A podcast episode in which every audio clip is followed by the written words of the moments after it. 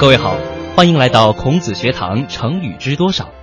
说到世界历史上的思想家呢，也许西方人会想到苏格拉底、柏拉图等等。但如果我们把目光投向东方大地呢，我想大家都会不约而同地说出一个名字，那就是孔子。公元前五五一年的九月二十八日，孔子诞生在鲁国，也就是今天的山东曲阜。那孔子出生的时代呢，周王室已经分崩离析，而各个的诸侯霸主呢，是纷纷的争相抢夺天下霸权。面对这种礼崩乐坏的社会局面呢，孔子穷其一生都在致力于恢复以明德为核心的周礼。他呢，倡导仁爱，希望社会能够走向大同的理想状态。孔子同时还非常重视教育，相传他有弟子三千。其中呢，贤明仁德之士就有七十二人。孔子和他的学生的谈话被他的弟子以及再传弟子编纂成为了儒家的经典著作《论语》这本书。这本书呢，集中反映了孔子的政治主张、伦理思想、道德观念以及教育原则，也是为后世留下了很多经典的成语故事。那今天呢，我们就先来听一个杀鸡焉用牛刀的故事。杀鸡焉用牛刀？春秋时期啊，孔子的学生子游在鲁国一个叫武城的小县城呢，担任地方长官。因为孔子推崇礼乐教化，子游呢，于是决定采用礼乐来教化武城的老百姓，认为这样治理一段时间啊，武城肯定能够政通人达。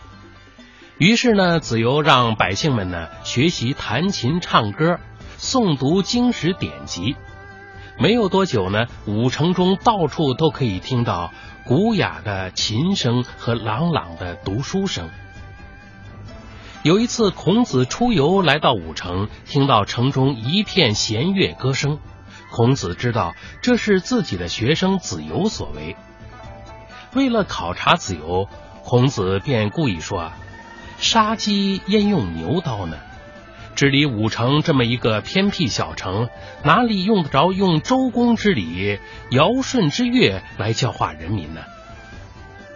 子游听到老师这样说呢，不仅没有退缩，反而一脸正气的说：“啊我以前听老师您说过，人们如果学了礼乐，就会有仁爱之心，懂得互相关爱，并会知礼守法，这样呢，也有利于国家的治理。”我之所以用礼乐来教化他们，就是让他们能够有修养，成为一个有道德的人。